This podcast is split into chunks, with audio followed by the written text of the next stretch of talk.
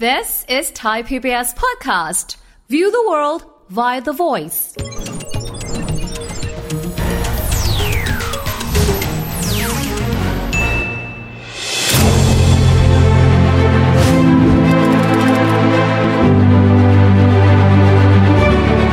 เศรษฐกิจไทยเนี่ยนะ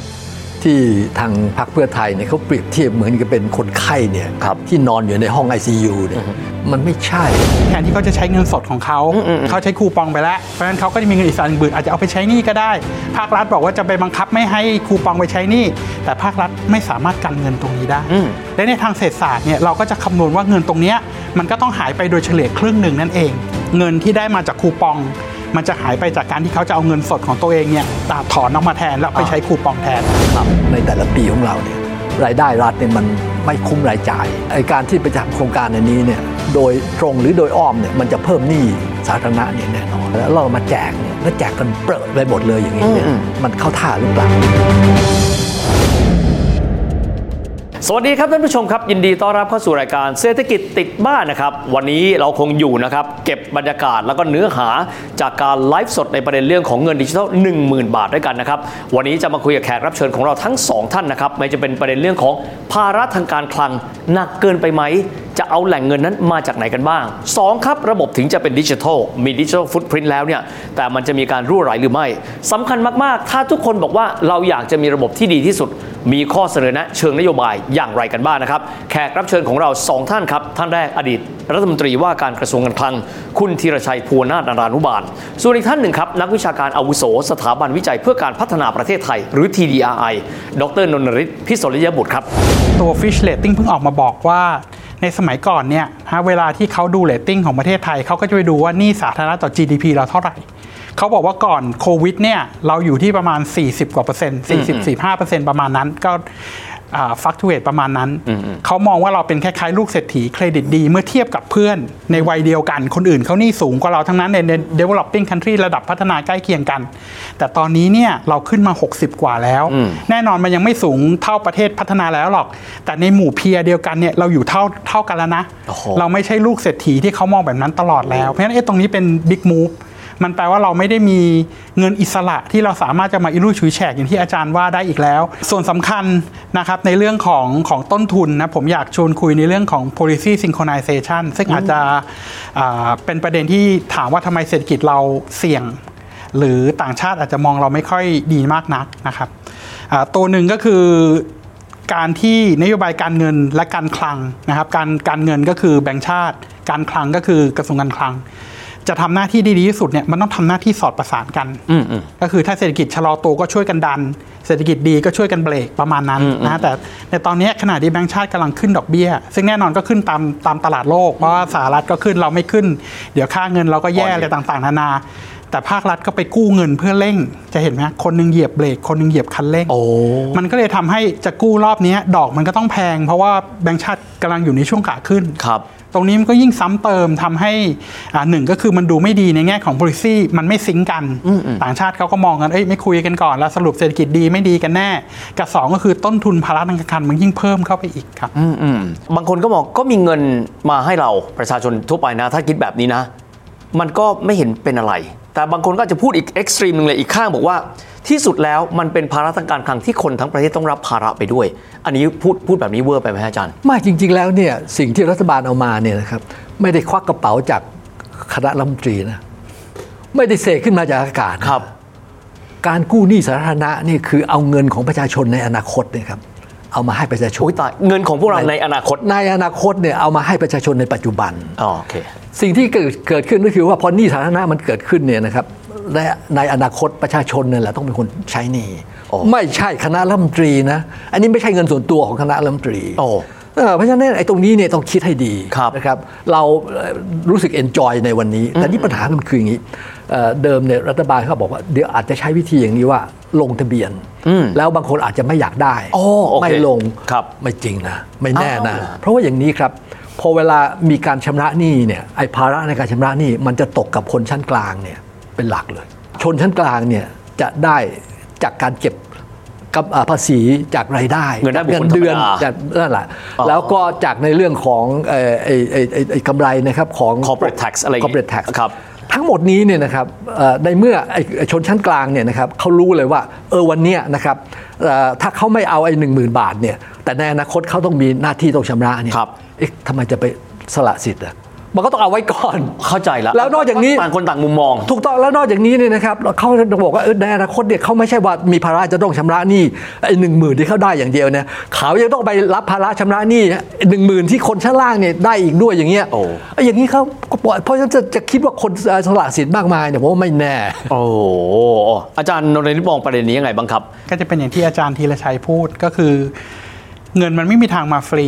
นะครับ โอ้โห การที่ภาครัฐจะให้อะไรเรา แปลว่าในอนาคตภาครัฐจะต้องมีการเก็บภาษี หรืออาทำอะไรเพื่อให้ได้เงินคืนมาให้ได้งั้นตรงนี้เนี่ยมันเป็นพื้นฐานที่นักเศรษฐศาสตร์ทุกทุกท่านรู้อยู่แล้ว แต่แน่นอนว่ามันก็จะมีประโยชน์อยู่ในทางเศรษฐศาสตร์ก็คือถ้าเกิดว่ามันใช้ในการสมูทคอนซัมชันก็คือในตอนที่เศรษฐกิจไม่ดีนะครับ เราก็กระตุ้นนะครับและตอนที่ในตอนที่เศรษฐกิจดี ภาครัฐก็เก็บภาษี อ่าทีนี้ผมขออนุญาตไปที่ข้อเสนอแนะเชิงนโยบาย ผมเชื่อว่าสิ่งที่ประชาชนมีคือ เรามีเงินสำหรับกระตุ้นเศรษฐกิจ แต่จะทำอย่างไรจึงจะเข้าตรงเป้า และไม่เป็นภาระให้กับลูกหลานนะครับผมขอไปที่อาจารย์นนทฤทธิ์ก่อนครับ คือผมอยากบอกในมุมมองส่วนตัวผมคิดว่าการเสนอเงินดิจิตอล1 0,000 บาทเนี่ยไม่ผิดนะการที่เราจากเลือกตั้งคุณอยากเสนอไอเดียอะไรมันเป็นอิสระ เมื่อประชาชนเลือกมาแล้ว ก็แปลว่าประชาชนอยากได้นโยบายนี้ อันนี้ก็ไม่ผิด อืม แต่นะครับรัฐบาลมีเวลา 4 ปี ในการเลือกว่าจะดีไซน์ออกแบบนโยบายอย่างไรให้เกิดประโยชน์สูงที่สุด อืมอืม ทีนี้วิธีการเขาเสนอคืออะไรนะครับหนึ่งก็คือ timing ผมคิดว่าหลังจากที่อ่ารีวิวทางด้านเศรษฐศาสตร์ เราก็มองว่าถ้าอยากที่จะกระตุ้นนะครับเศรษฐกิจก็แปลว่าเศรษฐกิจจะต้องชะลอตัว นั่นก็แปลว่ามันควรจะต้องไปใช้ในช่วงที่เศรษฐกิจชะลอตัวจริง ๆ คือโตต่ำกว่า 3.6นะอย่างน้อยถ้าปีไหนที่แบงก์ชาติบอกว่าเศรษฐกิจต่ำกว่า 3.6 อาจจะเหลือสัก 2% 1%อันเนี้ยถ้ากระตุ้นเข้าไปอย่างเงี้ยมันยังมีมุม เพราะว่าเศรษฐกิจมันชะลอตัว สองก็คือในทางเศรษฐศาสตร์ก็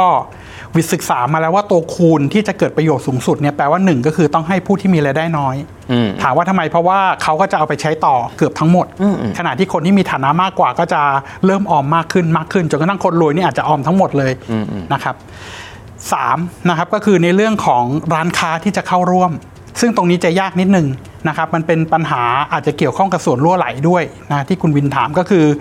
อาถ้าเกิดว่าอยากให้โตคุณเยอะ เราก็อยากที่จะมาร้านค้าเล็ก ๆ เพราะว่าร้านค้าเล็ก ๆ ก็จะคล้ายๆ กับคนจน อ๋อหมุน ก็จะ เป็นชิ้น อ่าหมุนหมุนมากกว่าร้านค้าใหญ่นะครับแต่ขณะเดียวกันร้านค้าเล็กก็มักจะไม่จ่ายภาษี อาจจะไม่เข้าข่ายจ่ายภาษี ขณะที่ร้านค้าใหญ่จ่ายเพราะฉะนั้นมันเริ่มเกิดปัญหาพาราด็อกซ์ขึ้นแล้วว่า ถ้ารัฐภาครัฐเคลมว่าอยากที่จะได้ได้รายได้ภาษี ก็แปลว่าต้องเป็นรายรายใหญ่หรือเปล่าที่จะเข้าร่วมจะได้รับประโยชน์จากโครงการนี้ ซึ่งมันก็จะมีปัญหา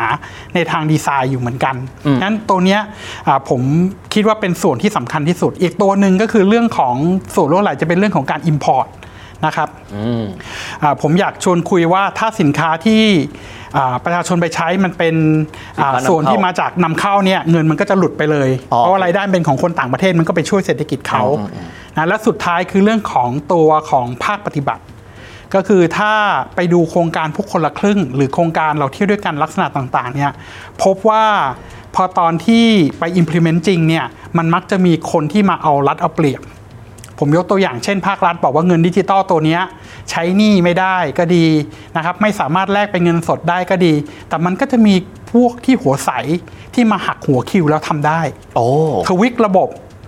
เอาเงินสดแลกแต่ฉันให้แค่ 7 0 0 0 8 0 0 นะ โอ้เข้าใจ วิ่งไปตามหมู่บ้าน ใช่ละ งั้นไอ้ตรงลักษณะนี้นะรวมทั้งผู้สูงอายุด้วย คุณลงทะเบียนไม่เป็นก็มีค่าลงทะเบียน มันก็เป็นเรื่องที่เสียดายที่มันมีการเอารัดเอาเปรียบต่างๆเพราะฉะนั้นอยากให้ภาครัฐ เอาบทเรียนจากโครงการเก่าๆมาเนี่ยเอามาใช้ด้วยเพื่อที่ประชาชนประชาชนจะได้ประโยชน์จริงๆครับ ครับอาจารย์ธีรชัยล่ะครับ มีข้อเสนอแนะเชิงนโยบายอย่างไร เพื่อให้เราได้ทุกอย่างกระตุ้นเศรษฐกิจได้ ยกระดับชีวิตของคนที่เขายากจนนะครับยกระดับเศรษฐกิจพื้นฐานในขณะที่มีภาระต่อภาครัฐน้อยที่สุดครับ อย่างที่ผมพูดเนี่ยถ้าหากว่าเน้นในการใช้เงินเนี่ยไปในเรื่องของการแก้ปัญหาโครงสร้าง เอ่อวางนโยบายระยะยาวนะครับเพิ่มความสามารถในการแข่งขันเนี่ยของปัจเจกบุคคล ครับ ยกตัวอย่างเช่นเอ่อโรงงานเนี่ยนะครับซึ่งมีคนงานเนี่ยไม่ว่าจะเป็นคนงานไทยหรือคนงานแม้แต่ต่างด้าวเนี่ยเข้ามาเนี่ยเรามีทางไปเจรจาเขาไหมว่าสัปดาห์หนึ่งเนี่ยนะครับขอสักสองชั่วโมงเนี่ยคุณอบรม ครับ อบรมคนงานพวกนี้นะครับเพื่อจะให้เข้าใจหลักคิดนะครับวิธีการเอ่อทำในเรื่อง QC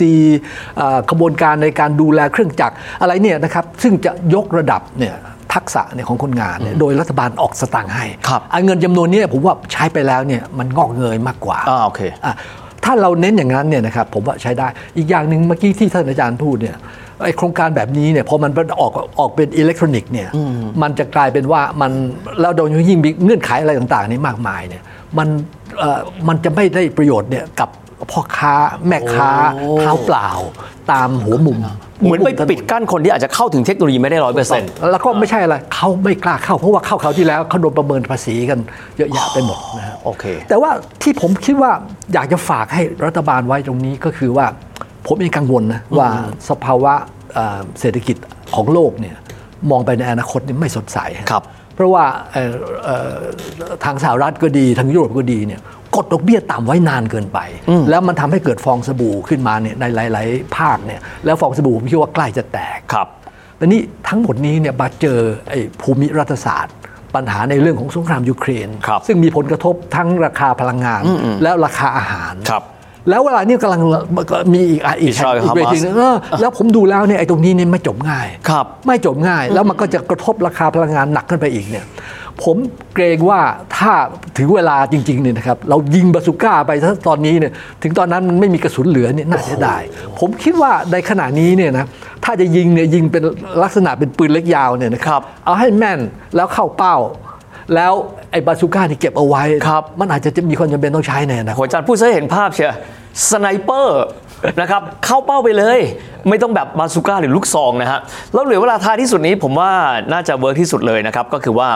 หากว่าทั้งสองท่านมีโอกาสได้คุยกับรัฐมนตรีคลัง ซึ่งก็ชื่อเดียวกับท่านนายกเพราะเป็นคนเดียวกันนะครับหรือว่าทีมของกระทรวงคลังที่ดูแลโปรเจกต์นี้อยู่ ทั้งสองท่านอยากจะคุยอะไรกับทีมกระทรวงคลัง และรัฐมนตรีคลังด้วยนะครับ ผมชอบที่อาจารย์ธีรชัยบอกว่าทามมิ่งมันไม่เหมาะมากนะ เรามีภัยคุกคามจากภายนอกนะไซเคิลของเศรษฐกิจก็ไม่ได้ แต่อยากเสริมอีกนิดนึงในเรื่องของดิจิตอลคือผมมีความกังวลใจมากว่า เวลาเปลี่ยนรัฐบาลที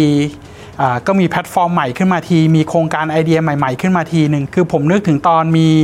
โควิด -19 กำลังระบาด เราก็มีไม่รู้จากกี่สิบแอปมานะซึ่งเราต้องโหลดมาแล้วก็ต้องใช้อันนี้ใช้ทำอะไร อ่าๆ อันโน้นใช้ทำอะไร เช่นเดียวกันนะ ถ้าเราอ่าไม่สามารถที่จะเขาเรียกว่าอะไรล่ะครับอ่าพัฒนาได้อย่างต่อยอดได้อย่างเข้มแข็งจริง ๆ ซึ่งผมไม่รู้ว่าจะทำได้ดีขนาดไหนนะแต่ผมก็มองว่าก็อาจจะใช้ระบบเก่าก่อนดีไหมนะครับ อ่า ก็คือพูดง่ายๆก็คือไปรันในระบบที่เราอยู่แล้วว่ามันฟรี เช่นพวกพร้อมเพย์พวกอะไรต่างๆ ขณะเดียวกันถ้าอยากจะทำแอป เพื่อที่จะทำไปสะพานอะไรเนี่ยก็ไป targeting กลุ่มที่เขาเป็น potential จริง ๆ เป็นเด็กรุ่นใหม่เป็นอะไรต่างๆ ซึ่งมันก็จะเป็นอาอีกอันหนึ่งที่มันจะมีประสิทธิภาพมากกว่าหรือเปล่าครับ ครับ อันนี้ท่านเศรษฐาถ้าท่านได้ดูก็ต้องการข้อมูลเพิ่มเติมว่า TDI ได้นะครับ ทีมอาจารย์นนทฤทธิ์นะฮะ อาจารย์ธีรชัยครับ สมมติเดินไปท่านเศรษฐาขอคุยด้วยหน่อย สมมติได้คุย ท่านจะคุยแหละท่านเศรษฐาครับ ก็คงจะให้ข้อแนะนำท่านนะครับว่าถึงแม้ว่าผมสนับสนุนท่านเต็มที่ก็ตามเนี่ยแต่ว่าไอ้กระบวนการในการเอ่อทำโครงการเนี่ยมันต้องถูกกฎหมายแล้วถ้าหากว่ามันไม่ถูกกฎหมายเนี่ยนะครับพักร่วมผมคิดว่าเขาก็จะมีข้ออึดอัดทีนี้ปัญหาใหญ่ขนาดนี้คือแหล่งเงิน แหล่งเงินนั้นเนี่ยนะครับถ้าหากว่าออกมาเนี่ยในลักษณะที่ว่าไปกู้ออมสินนะครับแล้วก็ให้ออมสินเนี่ยเป็นคนกู้เนื่องจากว่าเขาไม่นับเป็นหนี้สาธารณะเนี่ยมันจะถูกตีความว่าเป็นการซุกหนี้สาธารณะนะแล้วผมคิดว่าผิดกฎหมาย เพราะว่าขอบวัตถุประสงค์ของธนาคารออมสินเนี่ยซึ่งตั้งไว้ตั้งแต่ก่อนผมเกิดเนี่ย ครับ ผมคิดว่าคงไม่มีขอบวัตถุประสงค์ที่จะเอ่อเอ่อช่วยรัฐบาลทำอะไรไอ้โครงการเอ่อเงินดิจิตอลอะไรเนี่ยคงเป็นไปไม่ได้อันนี้นอกเหนือจากนั้นเนี่ยนะครับเวลานี้เนี่ยต้องเข้าใจอย่างนี้ว่าการทำโครงการใหญ่ โครงการหลัก แล้วอันนี้เป็นเรือธงในการหาเสียงเนี่ยนะครับ ครับ ต้องทำแบบสง่างาม ต้องทำโปร่งใส ตรงไปตรงมาเข้าตามตรอกออกตามประตู คือนำไปเสนอให้รัฐสภา ครับ ตรงๆนะครับ ไม่ใช่ไปแอบใช้ไอ้งบที่เขาอนุมัติไปแล้วสำหรับโครงการอื่น แล้วบังเอิญยังเบิกไม่ทันเนี่ย ครับ แล้วไปขมายมาใช้ อย่างนี้ผมว่าไม่ถูก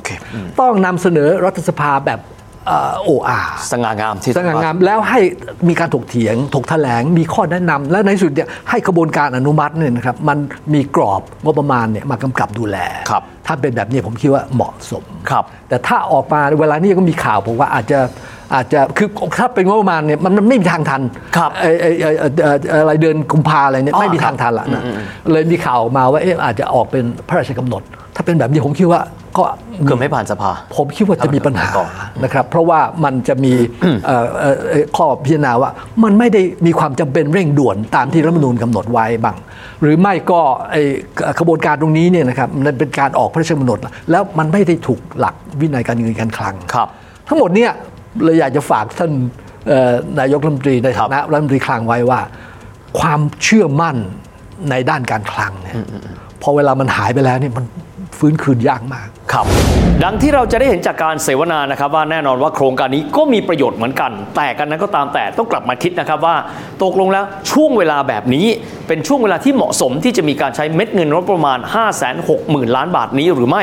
หรือว่าควรจะใช้แต่เพียงบางส่วนครับ แล้วเก็บบางส่วนเอาไว้ หากว่าเกิดกรณีฉุกเฉินที่เราจำเป็นต้องมีการใช้เงินจำนวนมากมายอีกครั้งหนึ่งพูดง่ายๆอย่างที่บอกนะครับจังหวะนี้เป็นสไนเปอร์ไหม เข้าสู่กลุ่มเป้าหมายโดยตรง แล้วเก็บมาสุก้าเอาไว้ในยามจำเป็นครับนั่นก็เป็นภาพรวมนะครับของการเสวนาไลฟ์นะครับกับแขกรับเชิญของเราทั้งสองท่าน ว่าในเรื่องของเงินดิจิทัล10,000 บาทด้วยครับสำหรับวันนี้เวลาก็หมดลงแล้วนะครับแล้วพบกันใหม่โอกาสหน้า สวัสดีครับ